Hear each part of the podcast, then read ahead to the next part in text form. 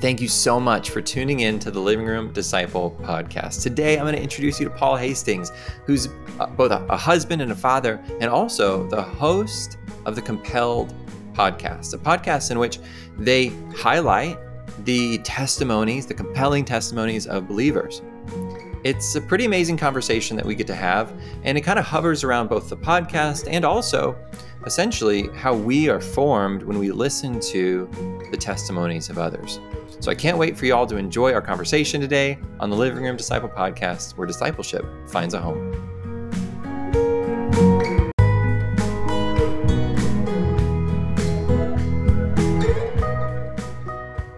Paul Hastings, thank you so much for joining us today on the Living Room Disciple podcast. Thank you. I'm glad to be here. It's exciting.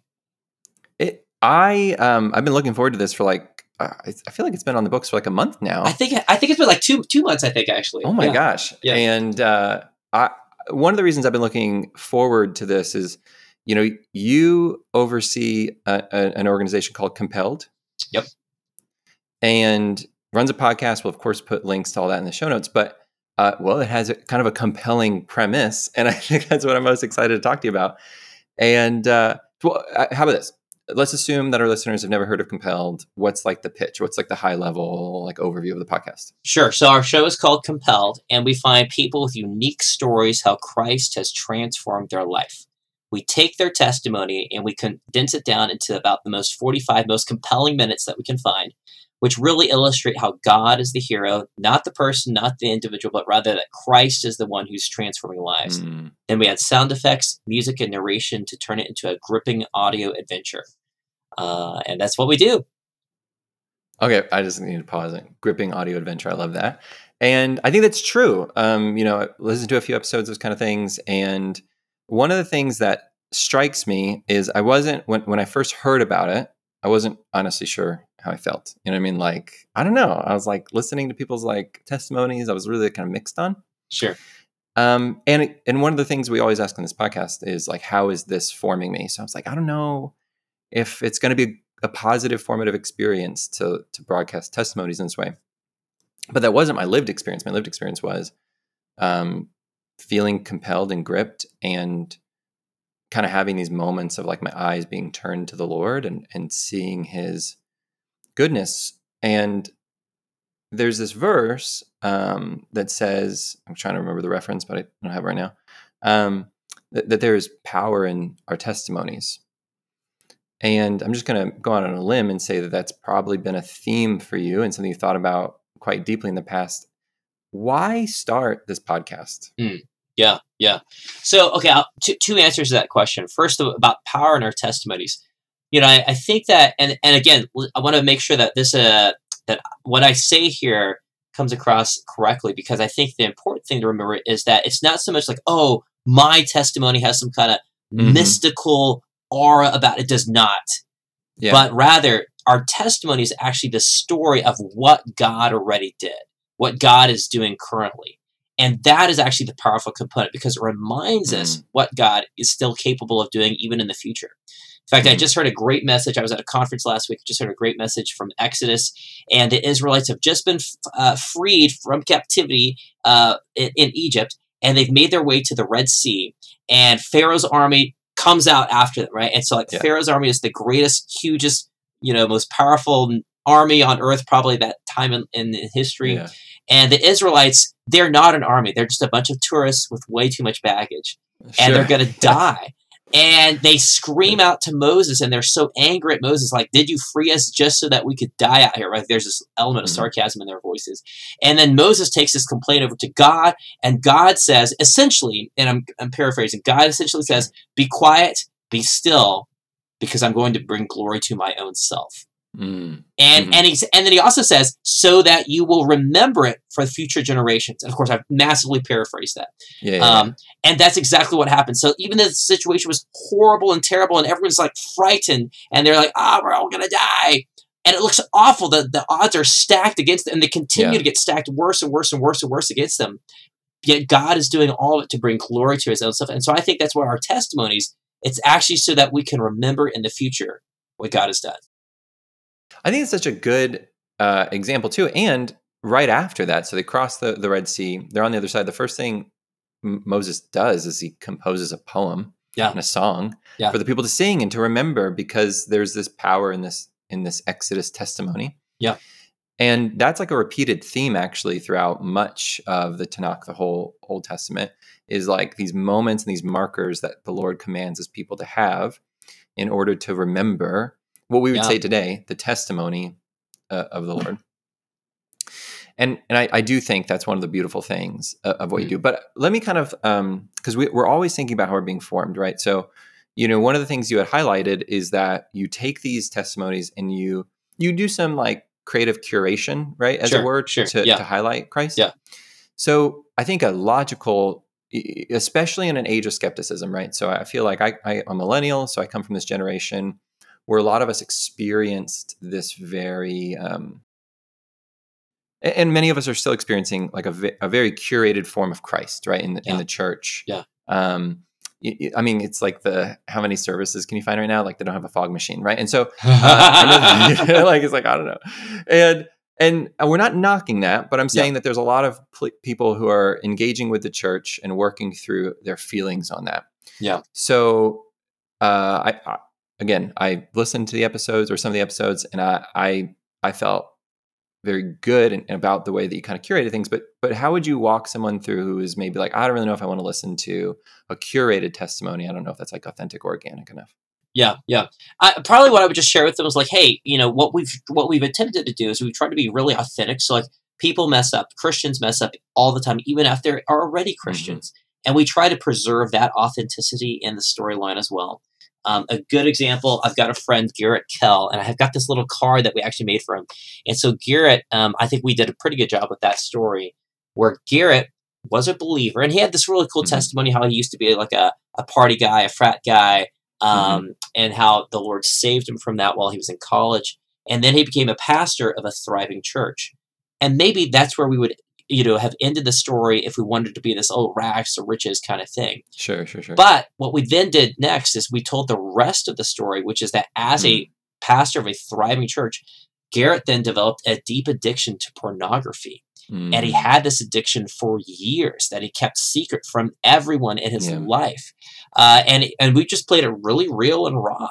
And then we play it play his story all the way through where it eventually comes to Yeah. this moment where the entire congregation finds out in one fell swoop by accident, not intentionally on his I mean it's just Oh like gosh. crazy.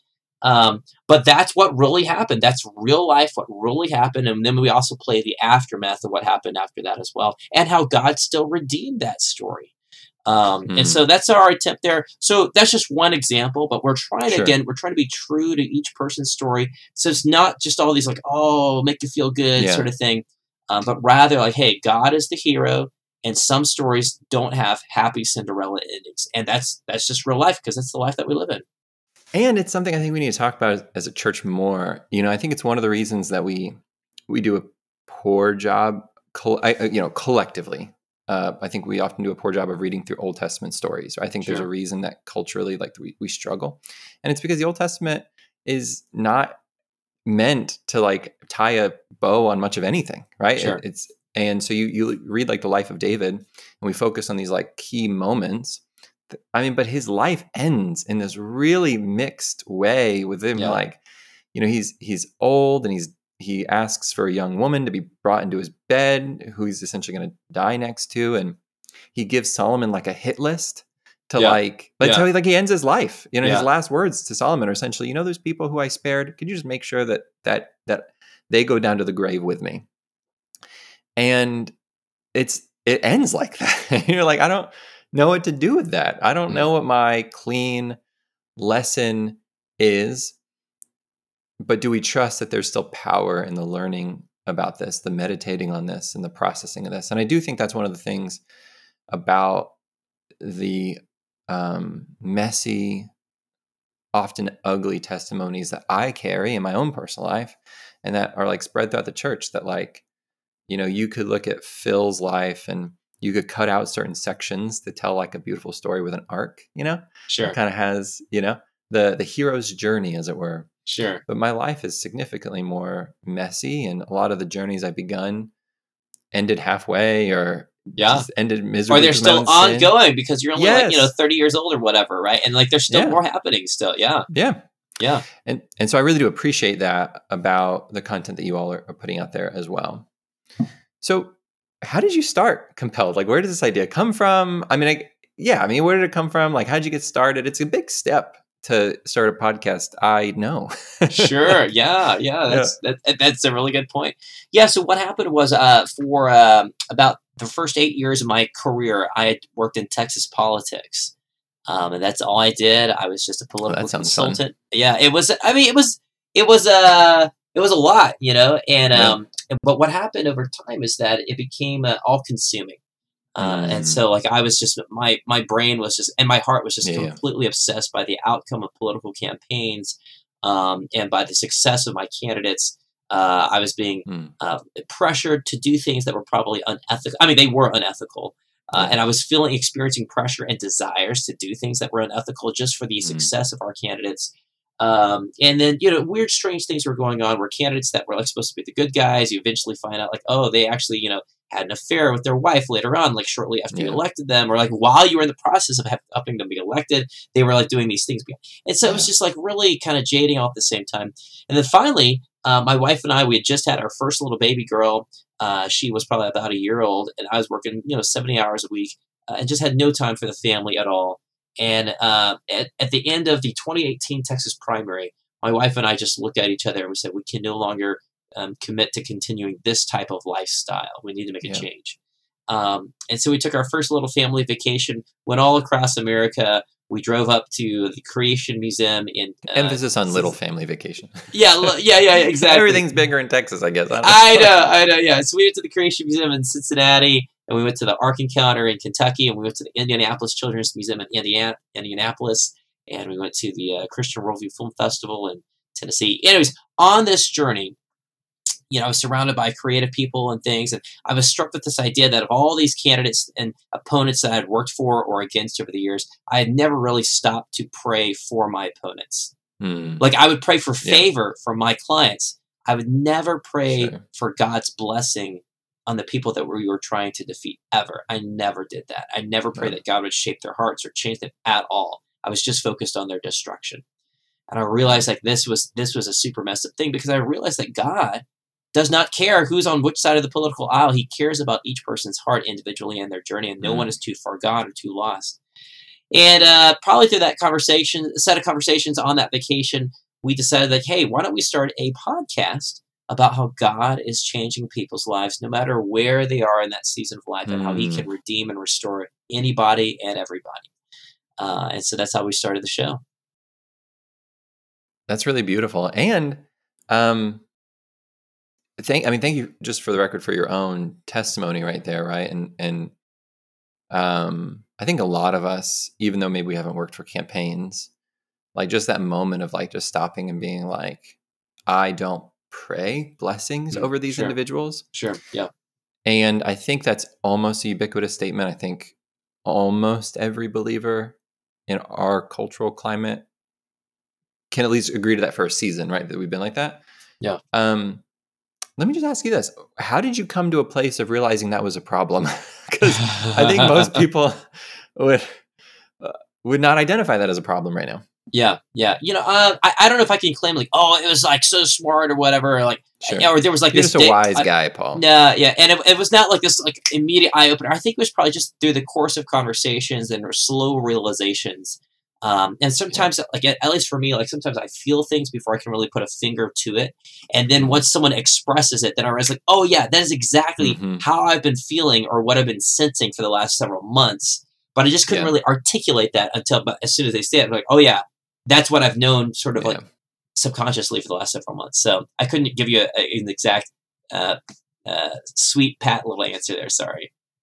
No, again, it's just the real testimony of like how the Lord works. Sometimes he like has, you know, these vision moments and like Saul becomes Paul. Yeah. Uh, but oftentimes it's more of just like the slow trotting of life. Yeah. Um, and then he's Absolutely. working in.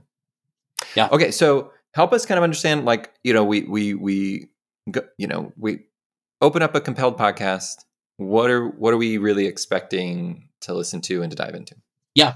So uh, probably the best way to express this is through some samples. Um, so what we what we what we do with compelled is again we're sitting down with someone and we're I'm capturing probably like a two to four hour interview with them about their Christian mm. walk and about their faith. And then again, we take that down and kind of whittle that down to the kind of the 45 minutes that I think are really kind of get to the meat or the core of someone's spiritual mm-hmm. journey um, or their testimony. Um, and at the end, again, we're walking away just trying to celebrate like this is what God did. Um, and these are stories that, like, if I am ever struggling, or you as the listener ever struggling yeah. with something else in the future where you're, you know, and, and we hope that at some point you'll remember, like, you know what? I remember though about this one lady I heard about on Compelled, mm. how she too was facing some insurmountable problem, whether it was yeah, a marriage that was crumbling or whether it was a child who was dying. And yeah. God still worked in that. Maybe the child eventually did die, and perhaps my child may eventually die anyways as well. But even through that, God can still mm. give me hope and peace for the resurrection ahead, and that there's joy to be found in that. It's really beautiful. We we have a clip that I'd love to go ahead and share with our listeners so they can kind of get a sense of what this is like and, and honestly tease you all over to check out the podcast. Set up this clip with Hannah for us. Like, what are some things sure. we should know kind of going in? I'd be glad to. So uh, there's this story you're about to hear is about Hannah Overton. I've got I've got a nice little card right here for anyone who wants to look on their YouTube videos there.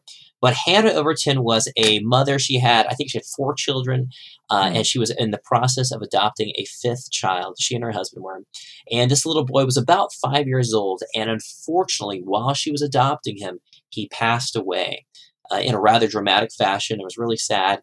Um, and so, of course, you know, Hannah is grieving. Her husband is grieving. Her other four kids are grieving that they lost this little boy who was about to become their brother, and he'd been living them, with them for months. Um, but uh, out of the blue, Child Protective Services then falsely accuses Hannah of murdering this little boy in cold blood. Oh, wow. And unfortunately, it gets even crazier. And there's a whole backstory of this, and you can listen to it on the podcast. But Hannah is convicted falsely of murder. And the Texas jury has two choices. They can either sentence Hannah to death or they can sentence her to life in prison. And so they chose life in prison. And this story picks up as Hannah has been informed that she is going to spend the rest of her life in prison. We're going to go ahead and we're going to turn over to that. Um, it is kind of emotional in, in, a, in a beautiful but also very tough way. So I'll put a link in the show notes to the timestamp where it picks up if you need to skip through that.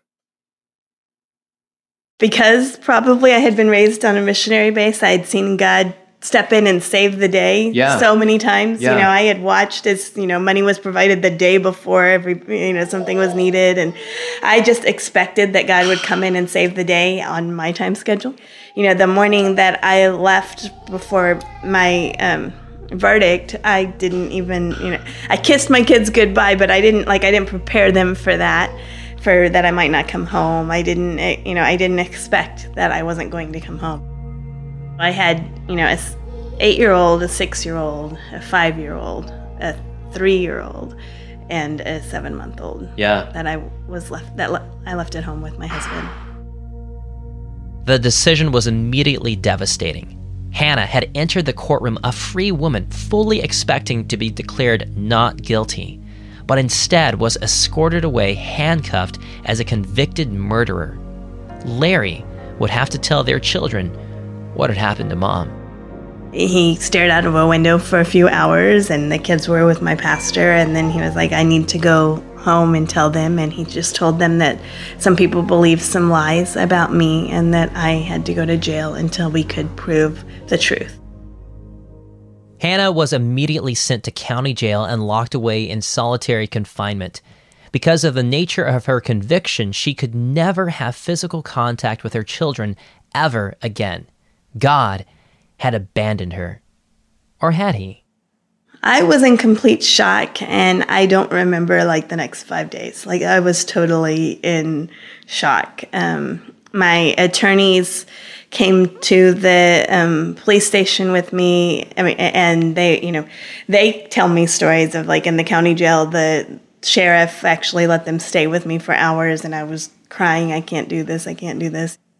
A few weeks later, there was a point when I was, I was very, very depressed. You know, as we spoke about a little bit earlier, you know, I had thought God was going to come in and save the day, and He didn't do that in my you know my perspective god had failed. Yeah. And i, I was trying to figure out how god could love me and allow this to happen to me. Yeah.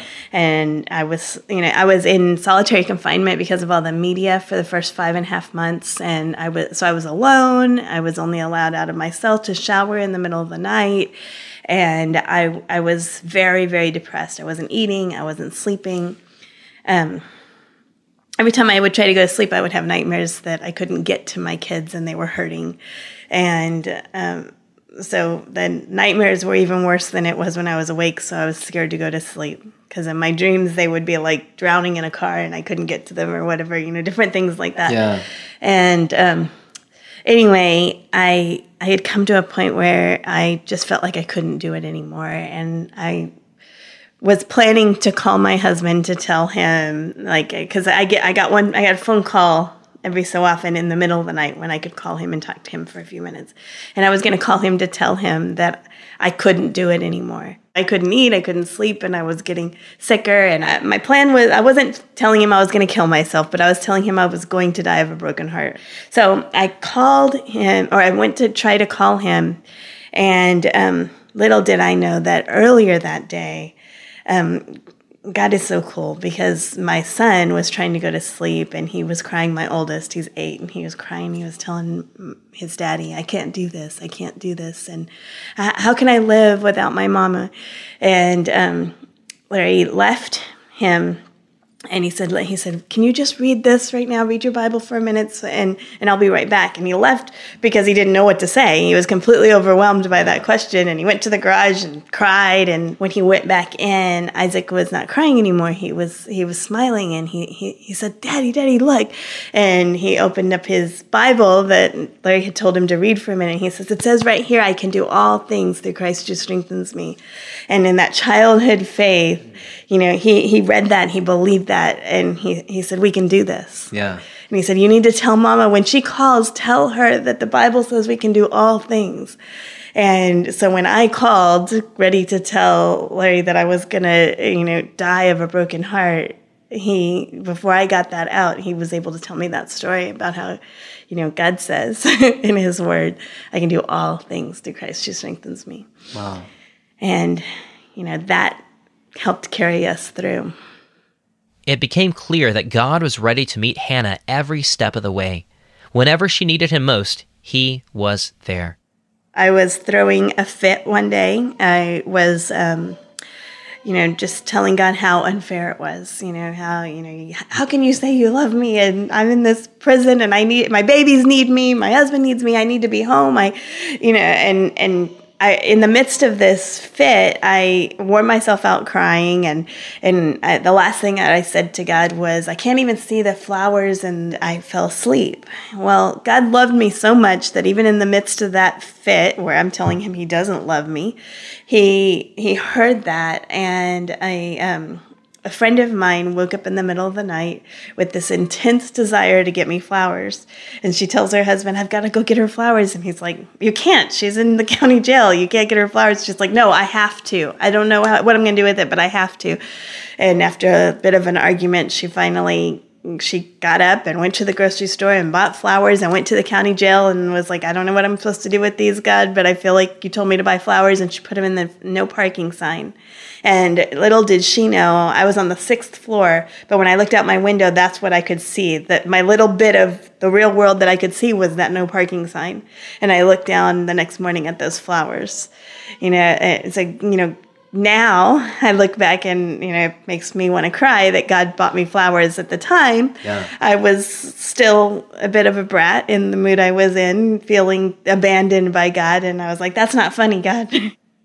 After almost half a year in solitary confinement in county jail, Hannah was transferred to a maximum security prison where she was introduced to another world.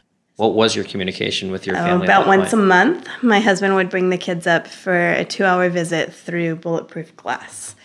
Um, he came every weekend. Uh, the church helped pay for gas and watch the kids and all kinds of stuff so that he could come.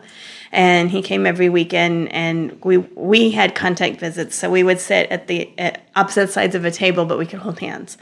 Um, but because my case involved a child, I couldn't have that with the children, so I had to see them through bulletproof glass, and I w- he brought them up once a month.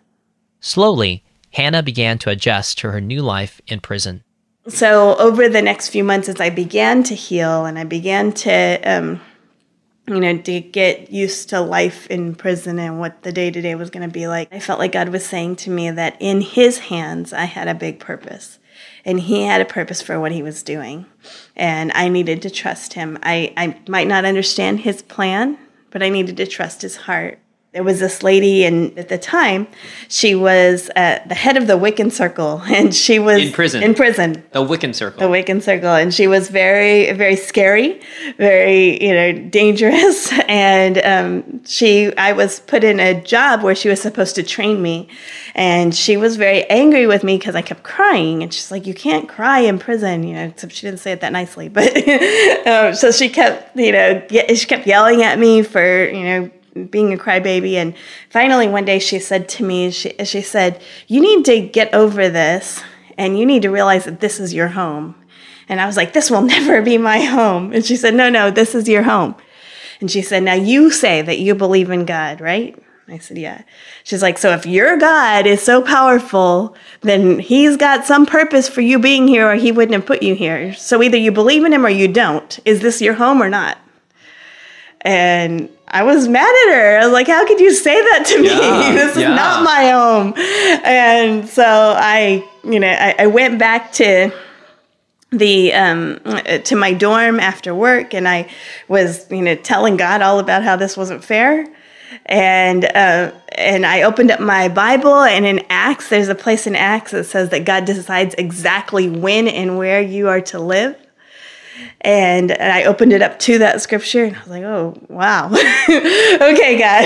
Yeah. you know, and, and it was like God was telling me, you know, I, I am in control and I did decide exactly when and where you were to live. Yeah. And you have to give in and realize that this is this is my plan for you right now. And there's a purpose. And so at that point I repented for being so upset, and I was like, I don't know that I can ever call this home, God, but I, I, I understand that you have me here, and that there's a reason for you having me here. All right. Whoa. Um, so help us help us kind of process through that story, but also, is this normal? Is this the type of story you, you normally are listening to and uh, listening to to people processing through? Yeah. So uh, just to kind of take a step back there with Hannah's story, you know, she, we, we end on this cliffhanger. She's still in prison, but now she realizes, like, is this where God actually wants me to be? Um, mm. And the answer is yes, this is where, God, because God never makes accidents, right? You think about Joseph, yeah. you think about Daniel, both of those guys were wrongly placed in completely different situations where they should, quote unquote, never should have been. And yet they're in these foreign empires, and God uses them as to become men of influence to preserve his mm-hmm. country. Mm-hmm uh, or his people. And same thing with Esther also. Um, but in in particular, like you know, for me, and this might be odd, you know, when we listen to stories, and I'm listening to you know people's testimonies all the time. Um, I just find it really uniquely um, encouraging to me, and maybe it's like my personality type. Sure. But to be able to sort of like sink in with somebody and fully sort of experience mm. what they were going through at that time. Um, but then to realize like, but God is going to win the day. And it may not be the way that I want, right? Like maybe Hannah's going to mm. stay in prison for the rest of her life, anyways. Maybe she'll be there forever. Um, but it's still, God is still the winner because God is still working in these situations. Um, and we just have to wait and see sometimes. And maybe we won't see the nice, happy ending here on earth. But in heaven, all things will be restored, all things will be redeemed, everything will be set new, and God is the winner. You've said this a few times, and, and I want to hone in on it. And this is really the crux of um, this podcast specifically. You know, I want to know how do we become more or less like Christ when we make a habit in our lives of listening to the testimonies of others, right? Like that's kind of like where I kind of want to go. So, one of the fears I have is that man, if I make a if I make a habit, we, we live in a in a in a culture that beautifully in, in some ways like we have mental health conversations more frequently maybe now than we have before. I feel like just maybe me in, in the past roles uh, i'm thinking of especially pastors out there. We listen to people's stories so much we can get empathy fatigue we can become so tell me like what's the desire as people listen to the stories from compelled but also just in general you know in in our living rooms as it were we're listening to the stories of our friends and our family and, and listening to what lord's been doing in their life. What how should we be formed ideally yeah yeah you know i mean that, that's a really deep question i'm glad you asked that because that's a sometimes i think we could just like you know kind of think hear something and then we just like jump on and move right mm-hmm. on beyond that um, probably what comes to my mind actually is Second Corinthians 5, 14 and 15 actually, um, which in essence, I think it says something to the effect of, um, for the love of Christ compels us. Mm. since we've reached this conclusion, one died for all, therefore all have died. He died for all so that those who live should no longer live for themselves, but for the one who mm. died for them and was raised. And really, it's this idea that our stories, it, all of our stories now should be reflecting this idea that God is the reason that we're even mm. alive in the first place, mm-hmm. spiritually speaking, right? Um, yeah. Um, it's Christ who died for us, and now His His love for us now should compel the entire way that we live our lives. And so, even when we yeah. hear someone else's testimony, again, we're trying to extract this emotion from that testimony. Like, hey, here's someone, something crazy happened. God is the winner, mm-hmm. and now this person you just heard, it's totally transformed the way that they live their life. They are now compelled to live for Christ, right? Because they've mm-hmm. reached this conclusion. They've recognized like the truth of that passage from Second Corinthians. And so now us too, we too, hopefully we can gather that without having mm-hmm. to actually experience that thing. Like I, you know, I don't want yeah, to yeah, yeah. life in prison, right? But I sure. do want to walk away with being compelled. Um, again, I think about like the Old Testament is replete with stories, uh, and not all of them have the pretty endings, but many of them are stories of faithful men who loved the Lord. Daniel, mm. who stood up in the lion, you know, was thrown into the lion's den because he was willing to die for mm-hmm. his faith. His friends Shadrach, Meshach, and Abednego. All these stories that we teach our little kids, but those resonate with our little kids because our little kids remember and latch onto stories right away. Um, mm.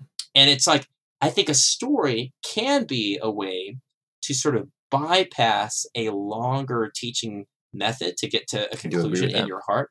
But at the same time, you know you need to loop back though and then reinforce those things with actual teaching and thought and deep processing but stories yeah. are a way like in 45 minutes man you can slam somebody right into the emotion they can walk away that's like watching movies you know like people love watching feature films because you experience yeah. a story in 90 minutes um, and you can convey something in 90 minutes that in a book might take you you know 10 hours to process and i think to, to some extent what you're just talking about not not just the condensed part but also just the idea of like just people's stories in general and I think about this a lot too, because in communities, you know, just like anything else, we shouldn't only be having spiritual formation conversations when we're listening to this podcast. We shouldn't only be hearing testimonies when we're listening to Compelled, right?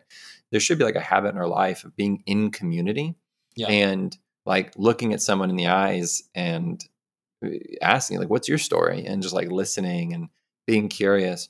And one of the things that I was thinking about kind of in preparation for this conversation was, you know, I'm I am listening to stories all the time. Mm. Turn on the news, um, just turn on Netflix, whatever it is. You know, whether it's a blatant story like like a show, or it's just the story of life. This is the this is the war across the ocean. This is the uh, issue you know experience within my own borders. This is the um, the, the, tragedy that happened down the street like these are stories and and many of them are true stories like these are the difficulties even even the fictional stories are conveying truths about the world that we live in in a fallen world.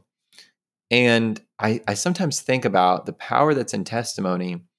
It it's it, it can you know I don't want to limit God. God's not in a box, uh, so it can be you know just miraculous in a sense. But in a sense, the the miracle is in the slow forming of of my own mind and the story I tell myself. That to your point, it's like I begin to reinterpret my story as as the main character is Christ and, mm, and we're yeah. glorifying and we're pointing yeah. to him, right? Yeah. I, I, create a habit of that.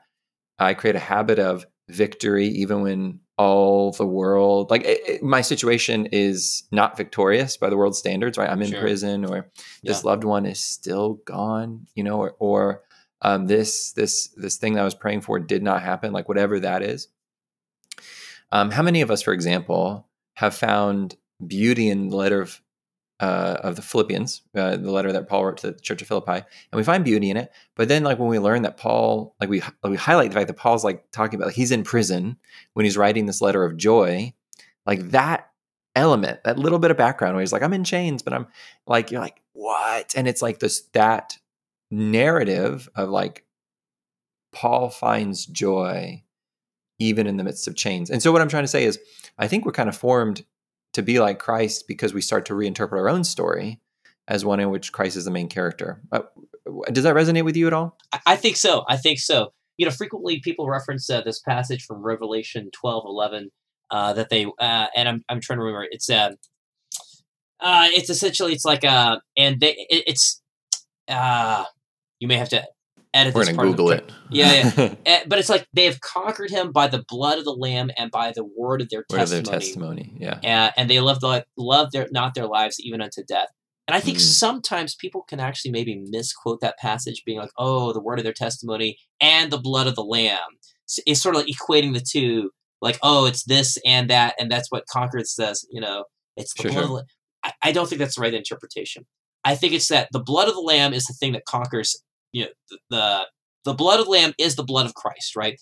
And the word of their testimony, I think that's more of a reinforcement statement saying that the word of their testimony, the way that they lived mm. their lives, sort of was like a in submission to because it's uh, the blood of the lamb. So back to that Second Corinthians passage, that the blood of the lamb, the death of Christ, that is what shaped everything else that we do now. Mm-hmm. And so when we talk about the word of their testimony, the idea is the saints, the church, has embraced this to such a full extent that even the way they live their lives, their testimony, their testimony of their life mm-hmm. now is reflective of it's because Christ died for us in the first place. Um, I'm not a mm. theologian, so I couldn't wax super eloquently on that, but I, I believe that to be true. Aren't we all just armchair theologians? Uh, but you know, I, I, to, to your point though, uh, I think not just about um, it, it also kind of gets into the bones of how we act. So thinking about that verse where the blood of the lamb and the word of our testimony, there's some extent that the word of the testimony, your, your testimony is a result of the blood of the lamb, right? So like because yeah. of Christ's work on the cross, I have a testimony at all. Yeah. And I think about uh, what does it say? Blessed are the uh, beautiful are the feet that carry the good news, and it's in this section in which it says that Paul writes that. Um, we we get this idea of like, well, how are people going to know if people don't go? Like, how are people going to know what Christ has done if people don't go and tell them? And uh, maybe I'm wrong as well, but there's this always kind of been this feeling in me that Christ Christ's work on the cross was enough. Then he's commissioned us, is, is the term that's often used, to go and talk of that work. And I think to communicate that work in our like and what it's been doing in our own lives, right? This level of like, this is the work that Christ has done on the cross. This is how it's influenced me as an individual. Um, the focus is on Him and the glory is for Him. And the end of the story is one in which He comes and there's a new kingdom and, and a resurrection in which all things are made new. But there's this this like nobody's going to know what Christ has done in Phil's life until Phil tells somebody what Christ has done in my life. And when I start thinking, I hear the story of stories of others, I form this mental pattern of like, this is what a, a, testimony is. It's the work of Christ in someone's life. And, and I begin to highlight that and I begin to see that in my own life. Then I begin to live as if that is true. Like I live with faith. We talk a lot about anxiety and fear, which I think is obviously very real and, and it's something that many people who are listening to this podcast are struggling with. And then there becomes this question of like, is it possible to live without fear? I think yeah. it's a big question that our society is asking. And if, if we consume testimonies often, and that becomes the the the narrative that's kind of rattling around in our brain all the time, I feel like things like faith increase, and our actions that are born of faith increase, and fear naturally dissipates, and actions that are born of fear naturally dissipate. Of course, there's exceptions with the you know chemical imbalances in our brain that can cause certain uh, emotions, but I think generally that's a good rule of thumb. Am I rambling? I'm rambling at this point. I'm pretty sure. hey, you know, we, we, we went from like a you know armchair armchair theologians, and now we're kind of getting into like a neuroscience here, and like who knows, right. next will be a uh, constructing aircraft for the space race or something. Uh, Paul, where do you pray Compelled goes from here? Mm, you know, that's a great question. My wife and I have been talking about this for a while. So we started the show about five years ago, mm-hmm. and we were recently, about a year ago, we were able to go full time on the show. Um, so it's kind of grown a lot, um, and so we're excited about that. We've talked about launching a podcast network, actually, which may happen sooner rather than later. All right. We're discussing with other podcasters right now that are kind of in the same space of the, of immersive uh, storytelling um, from a Christian perspective. Yeah. Um, so that might be something in the works right there. Um, another thing that we just recently did on our website is we actually created a topical page. So if you head over to our website, compelledpodcast.com, up in the top bar, you'll see topics. And that way you can actually look for specific topics that are relevant mm. to the mm. Christian walk, whether it's about suffering or how does a Christian respond to pornography mm. or when a loved one dies or lost, different topics. And then in those topical pages, we list some of our uh, particular episodes or testimonies that were specific to those topics of choice. Um, and you can listen to those. But we also highlight books and articles and resources that we found to be really helpful in those topics as well. So we're hoping that's a helpful resources to pastors and to lay people as well, yeah. or to general listeners that are trying to find things. So we're trying to populate those uh, those pages right now and point people to good resources. We're absolutely going to put notes or uh, links to all those in our show notes. And let me end on one last question. Paul, how do you think that you have changed hmm. with compelled and listening to the testimonies of yeah, person after yeah. person after person? Yeah, that's a really great question. There's been multiple occasions actually where I've had my wife and I we've been dealing with something difficult in our marriage where mm. we will mm. then point back and reflect like actually this actually reminds us of so and so's story. Um, mm. And these mm. people becomes friends with us actually. They're not just like, you know, out there and in the nowhere sort of like random person. Like we know these sure. people now. I text with them. They're friends of ours, and we can find hope and encouragement just knowing like, yeah, this this happened to that mm. person, mm. and yet God walked them through that on the other side. And it, you know, we are still in the midst of things. We're still in the thick of it, but we have the fullest confidence of God who would work with that person, and we know from the Word that He can, that He can yeah. work with us as too. Paul, thank you so much for the work that you're doing uh, with Compelled. I pray in blessings that it continues to grow. And I encourage those who are listening to check out the podcast and to make a habit of uh, hearing testimonies, whether that's listening through Compelled and also being in local communities in which you're looking at people in the eyes and you're hearing their stories and you're being curious about them. So right. thanks for modeling that, Paul. Oh, glad to. Glad to. It's our honor, man. Thank you so much for tuning into today's episode of the Living Room Disciple podcast. I pray that my conversation with Paul was a blessing to you. Make sure to check out the show notes where you can find more about the Compelled podcast, about the work that they're doing, and the episode that we uh, listened to just a snippet to earlier. Also, don't forget to check out livingroomdisciple.com where you can find out more about us and how you can support us on Patreon. Thank you so much to Anissa Leib for all the amazing production work that she does, to Eric Church for getting this episode out into the world to Daniel Ramirez for composing all the music for this episode. And thank you to you.